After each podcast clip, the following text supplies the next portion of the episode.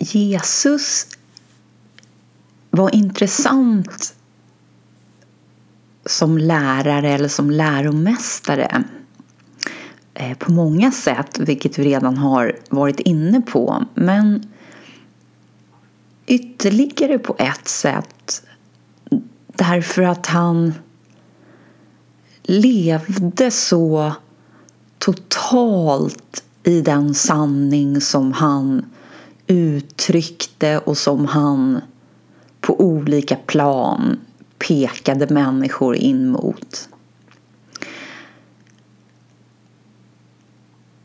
Han identifierade sig verkligen inte med formen med en person och med en personlig historia. Ingenstans i evangelierna finns det återberättat om något uttalande som Jesus gjorde som handlade om honom personligen. Han stod aldrig och berättade var han kom ifrån och vilka som ingick i hans familj och alla hans olika bedrifter och så vidare. Och det här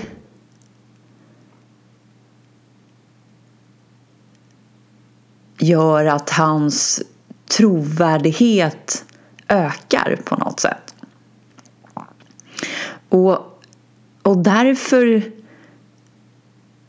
kanske inte är lika känt att han utöver att han hade en mamma och en pappa också faktiskt hade syskon. Jag hade ingen aning om det till exempel fram tills bara för ett par år sedan. Och då visade det sig att Jesus bland annat hade en äldre bror som hette Jakob.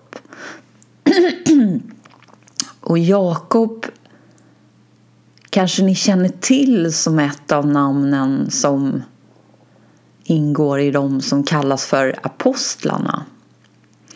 Och det stämmer, en av apostlarna hette Jakob och det är den här Jakob som var Jesus äldste bror. Men han var från början ingen lärjunge till Jesus utan han anslöt sig till de andra lärjungarna som, som kallas för apostlar efter Jesus död och enligt evangelierna uppståndelse.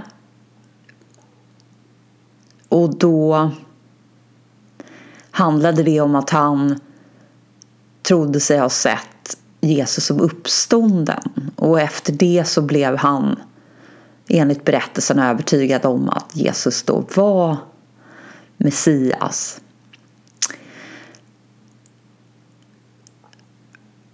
Oavsett så om vi bara går till oss själva här och någonstans har kanske syskon eller andra människor som har varit lite som syskon för oss under vår uppväxt. Så ofrånkomligt när man lever nära varandra så blir det egentligen ännu tydligare att ens energier går i och ur varandra väldigt mycket. Den här separeringen som egentligen inte finns, den är extra suddig just i familjerelationerna. Oavsett om de är bra eller dåliga så lever vi så nära varandra så att på något sätt så går våra energier i och ur varandra och vi lär ofrånkomligt känna varandra i väldigt många olika situationer vilket gör att vi ändå tar in och för, kanske förhoppningsvis förstår varandra på ett lite djupare plan. Och Jesus bror här, Jakob, växte ju upp med Jesus och någonstans kanske det också gjorde att han hade svårt att då höja upp honom till att vara den här Messias som judarna gick och väntade på utan han han såg mer sin bror Jesus. Och de hade ju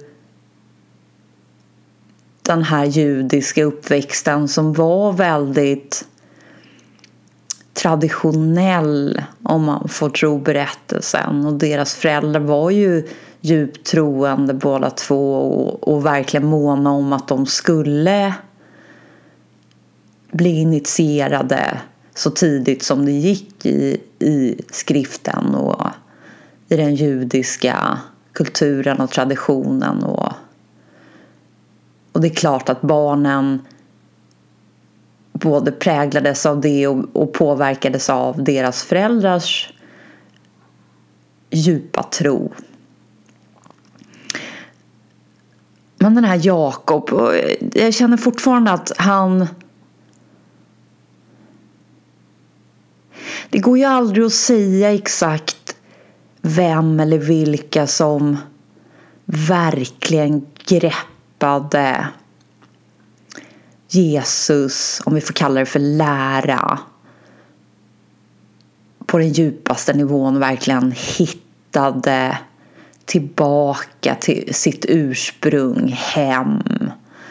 Det är ju ingen väg fysiskt utan det är ju på något sätt, vi är ju den här sanningen men vi är inte medvetna om det.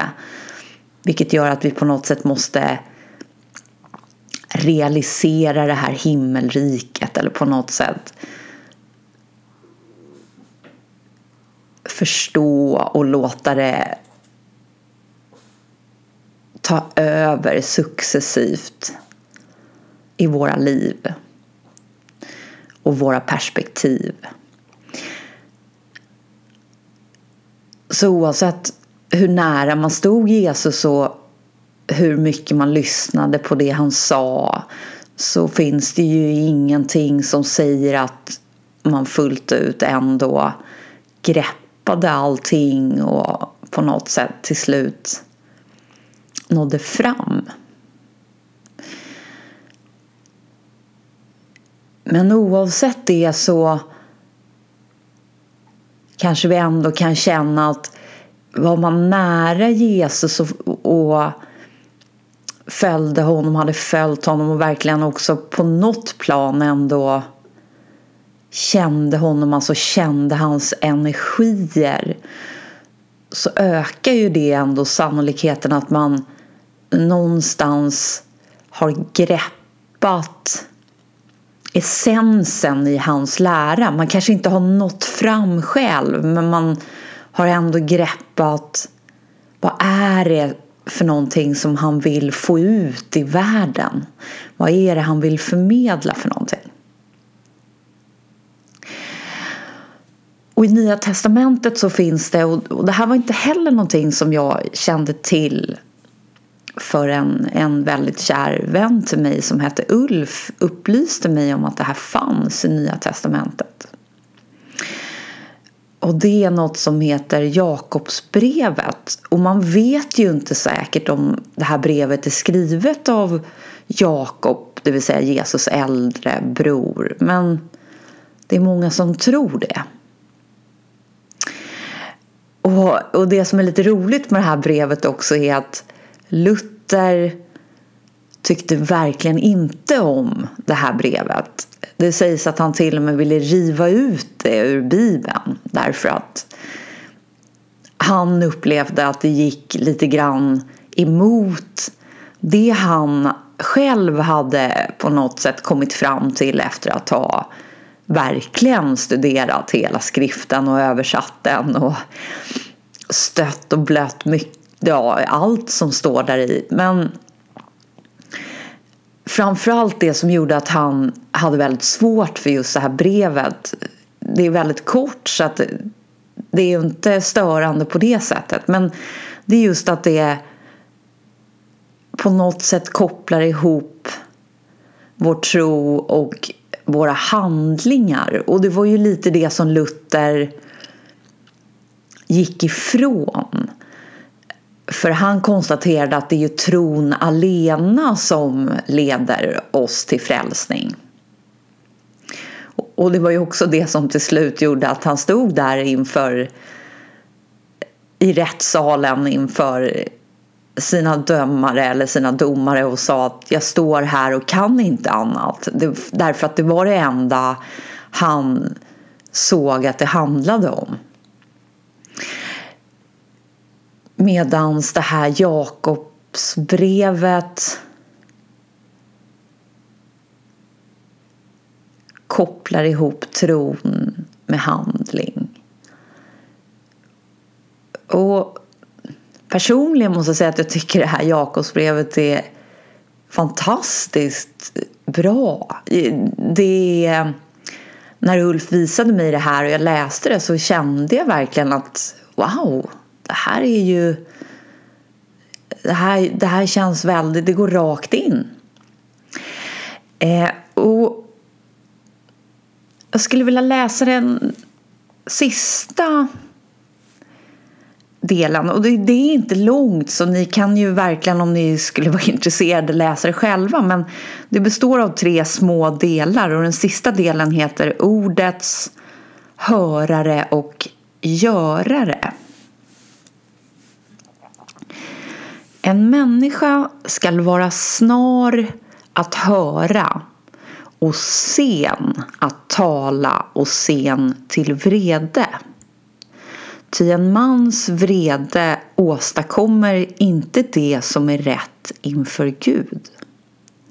Lägg därför bort all orenhet och all ondska och ta ödmjukt emot ordet som är implanterat i er och som har makt att frälsa era själar.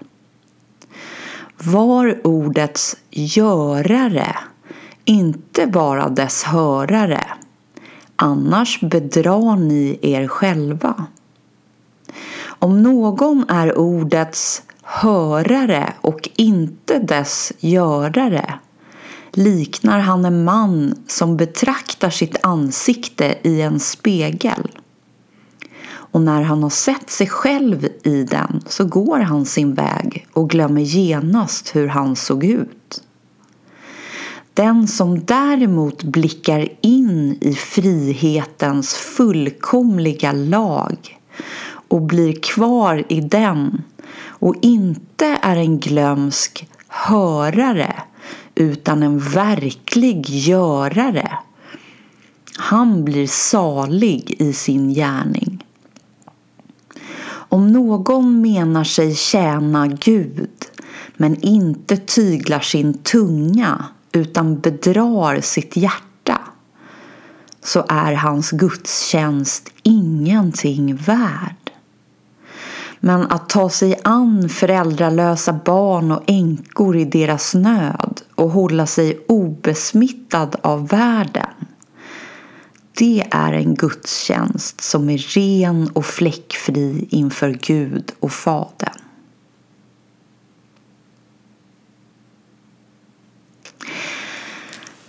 Det finns ett par saker som egentligen räcker att borra i här för att riktigt hitta vart Jakob vill peka oss någonstans. Och han nämner ju bland annat ordet gång på gång. Och ordet är då tydligen, har jag fått lära mig, en, det är helt enkelt Jesus, inte i sin form utan Jesu Kristi, alltså på något sätt Gud egentligen. Guds förlängda arm i form av sonen, eller vad man ska säga. Så att ordet skulle vi här egentligen kunna översätta någonstans med sanningen eller hem eller målet eller vad vi nu vill. Så på något sätt ska vi vara sanningens görare, inte bara dess hörare. Och om vi, vi börjar med att ordet är Jesus då så ska vi ju någonstans följa hans lära. Vi ska ju inte bara lyssna till hans fantastiska liknelser och berättelser och, och ord utan faktiskt också följa dem. Och, och, här kan man ju då tolka det som görare. Ja, lyssnar man på det Jesus säger som en person då, då blir det svettigt ganska snabbt man ska hugga av sin högra hand om man inte vet vad den gör. Och det, det, det blir tufft. Så att någonstans har ju vi redan lite grann tillsammans försökt att se lite djupare vart Jesus pekar oss. Och det är ju framförallt det som jag uppfattar att den här uppmaningen också handlar om.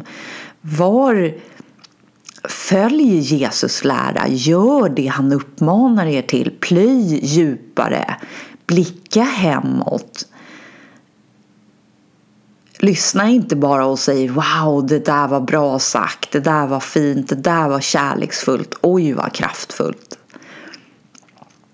För då bedrar vi oss själva. Så att det är inte så att han riktigt höjer någon hög pekpinne här heller och säger att då ni syndare, ni hycklare utan de enda som faktiskt blir bedragna och lite grann snuvade på konfekten, ja det är ju vi. Det är ju inte så att sanningen ändras och någonstans är vi ju egentligen ett med sanningen hela tiden. Det är ju inte så att vi ska hitta en relativ sanning. Att vi ska skapa en sanning eller att vi ska komma fram till en sanning som kan ändras. Utan sanningen och det vi egentligen är är ju ett. Oavsett vad vi väljer att kalla den sanningen för. Och tyvärr är ju ord som Gud och Fadern och så vidare väldigt eh, förstörda lite grann därför att de är så nedsmittade med mänskliga eh, tolkningar som på något sätt vill lära känna sanningen som en person. Eller, ja. Så att eh, för mig känns det som att vi, vi behöver egentligen inte eh, döpa sanningen till någonting för, för det är mindre viktigt så att vi inte skapar ytterligare koncept här. Det är vi ju inte ute efter.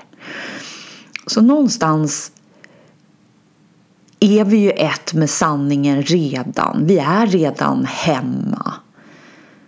Men vi är inte medvetna om det. Vi är lite grann förlorade i drömmen om oss själva. Och till slut så blir den drömmen smärtsam. Och vi känner någonstans att det här lidandet som vi gång på gång råkar ut för tycks vi inte riktigt kunna komma loss ifrån. Och då börjar vi fundera över om det finns någonting mer.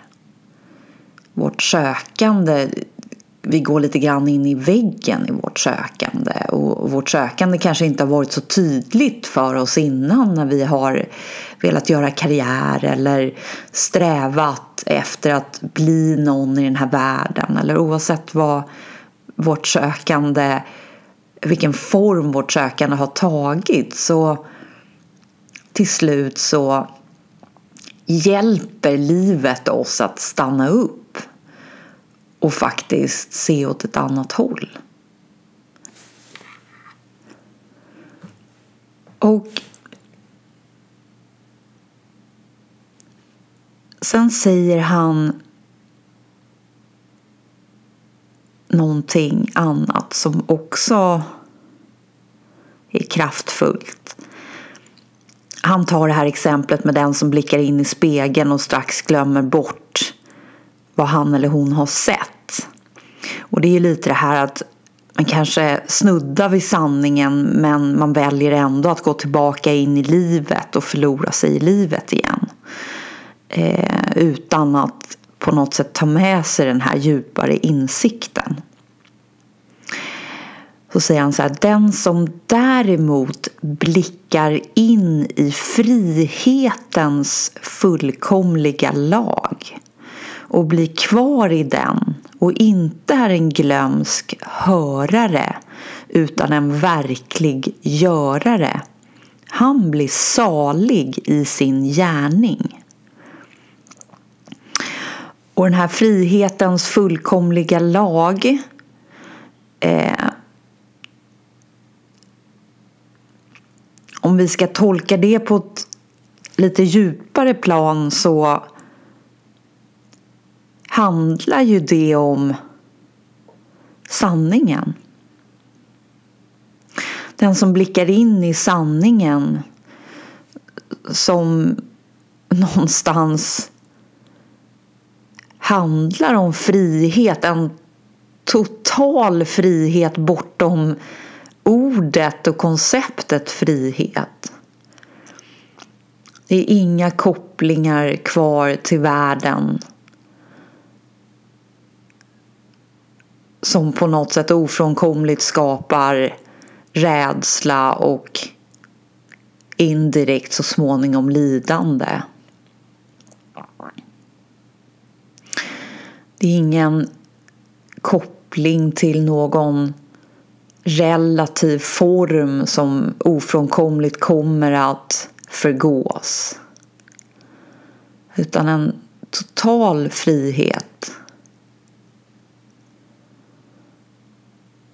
Som också handlar om att kunna delta i världen utan att vara personligt kopplad till den.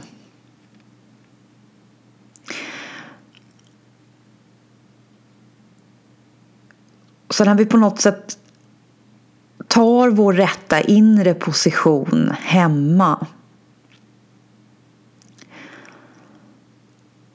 så är vi inte längre en glömsk hörare utan en verklig görare. Och då avslutar han med Han blir salig i sin gärning. Och någonstans är det ju lite det här som vi också varit inne på att när vi tömmer oss på världen ja då kan vi ju fylla oss med Gud eller med sanning. Och salig i sin gärning handlar väl just om att inte agera personligt utan det vi ur ett mänskligt perspektiv skulle kunna betrakta som altruistiskt men det är ju också sett ur en persons perspektiv så att den här saliga gärningen behöver ju inte alltid säga ja till allt och alla utan den saliga gärningen är på, på något sätt ett med livets flöde. Den agerar i varje nu, i varje situation, i varje stund i ett med livets flöde.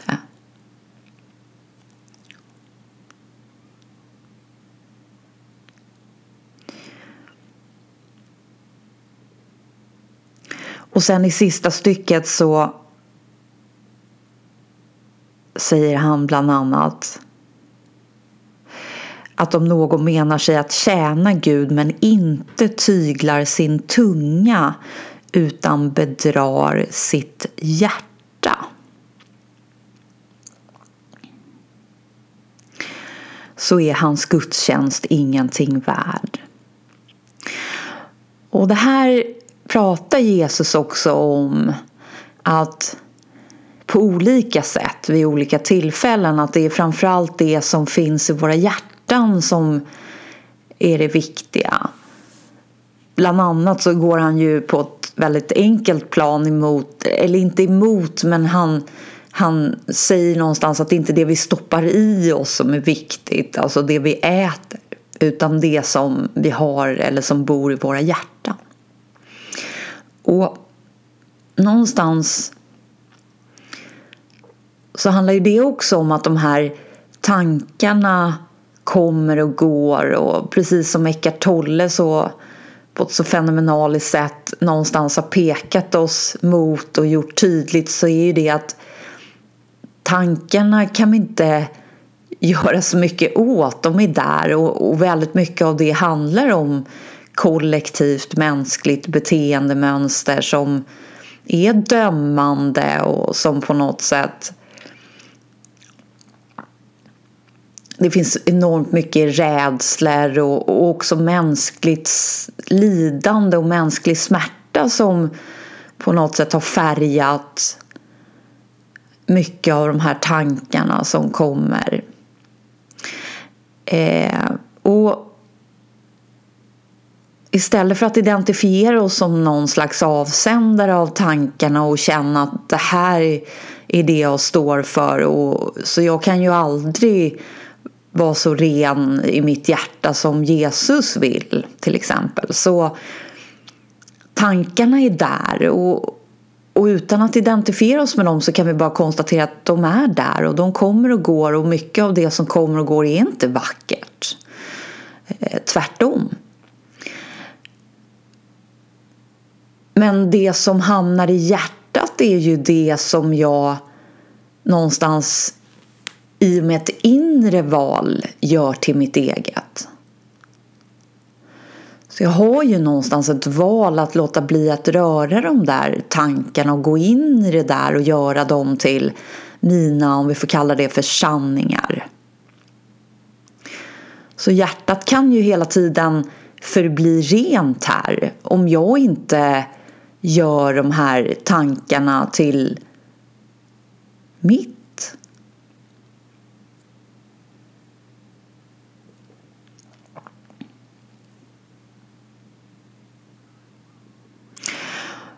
Och det Jakob säger här och som på något sätt blir en, en väldigt tydlig pekare för oss själva, som en hjälp för oss själva.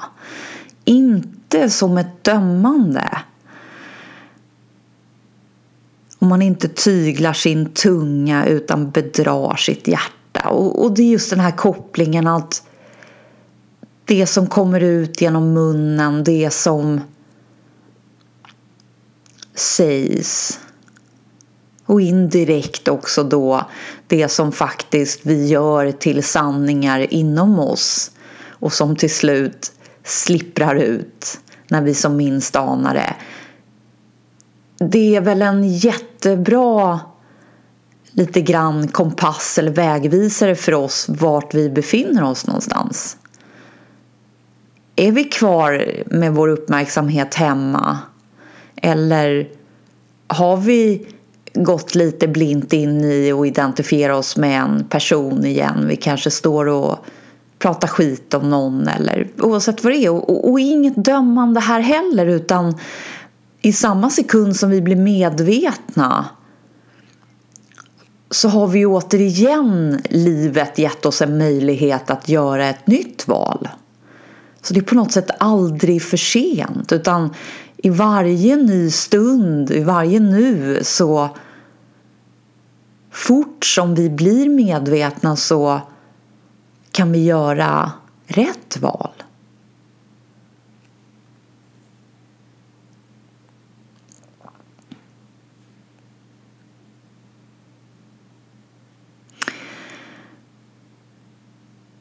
Och avslutningsvis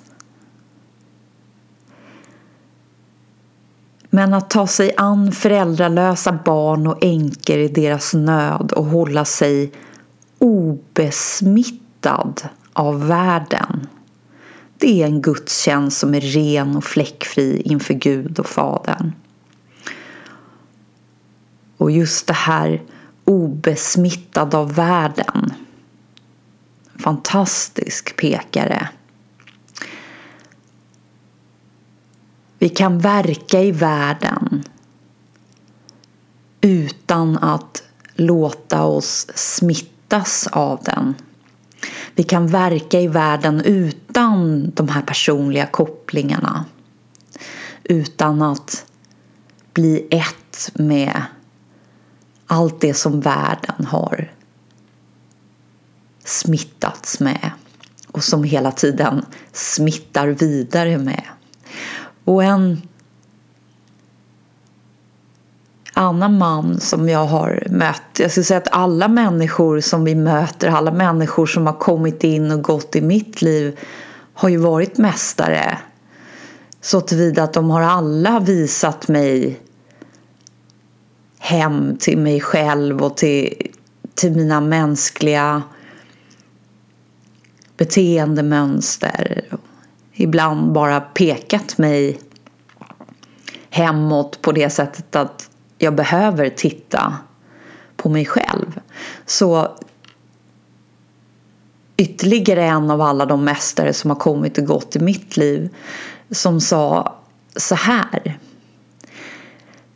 Livet är som en fotbollsmatch. Man kan delta i spelet så länge som man aldrig vidrör bollen.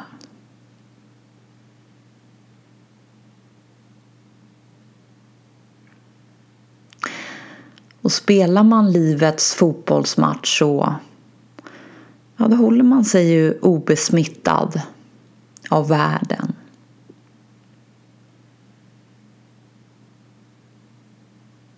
Så med väldigt enkla ord så sammanfattade han nästan i princip hela Jakobsbrevet.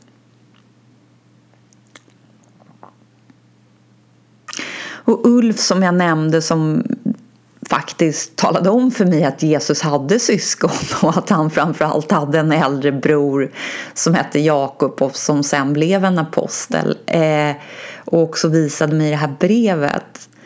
Han gav mig också en bok som är ett litet sammandrag av en dialog mellan en man som hette Saibaba och en kristen europé som var och besökte Sai Baba i Indien. Eh, och just den här dialogen utspelar sig då på julafton 1978. Och Sai Baba var en eh, väldigt aktad mästare i Indien och fortfarande anses han som en av de stora gurusarna eller vad vi nu ska kalla det för. Och, och många av dem som tillhör den hinduistiska tron i olika grenar. Det, finns ju, det, är ju, det är ju inte egentligen som en religion utan det, det är ju väldigt många olika uppfattningar som på något sätt tar dem fram till samma sanning och olika sätt att ta sig dit.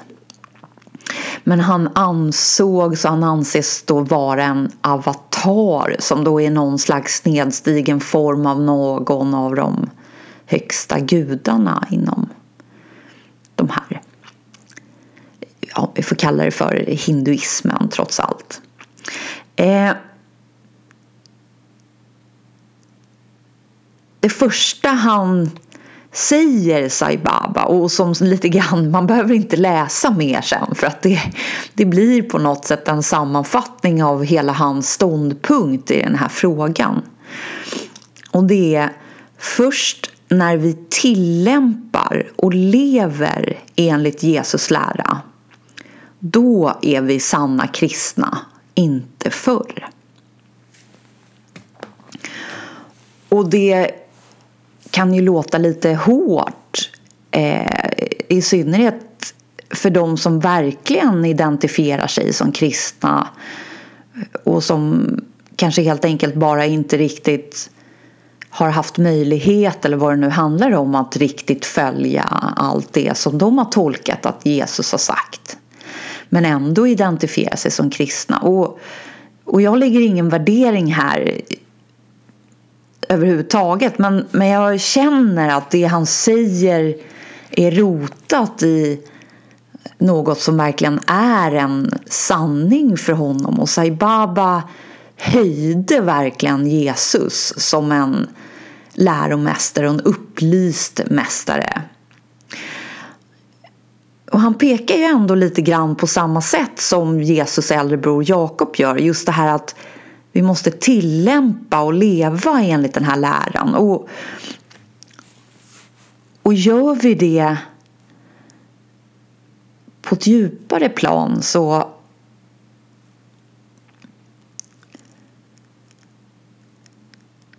behöver vi kanske inte ens göra så mycket därför att vi inser någonstans att görandet sker är liksom ett med det här flödet, med livets flöde. Utan det vi framförallt behöver fokusera på det är ju vart någonstans vi befinner oss med vår uppmärksamhet och vart vi någonstans befinner oss i vår uppfattning om oss själva och vem eller vad vi är. Så precis som Eckart Tolle höjer det största, högsta syftet vi har, att det handlar om ett inre syfte. Att i varje nu, i varje situation välja det högsta. Det vill säga att vara ett med det som är och vara i vårt varande och på något sätt bli ett med helheten och det här så kallade livet och livets flöde. Så vårt inre syfte, vad, vad vi inom oss är, det är det högsta. Och återigen kan vi låta Meister Eckhart avsluta med orden To be full of the world is to be empty of God. To be empty of the world is to be full of God.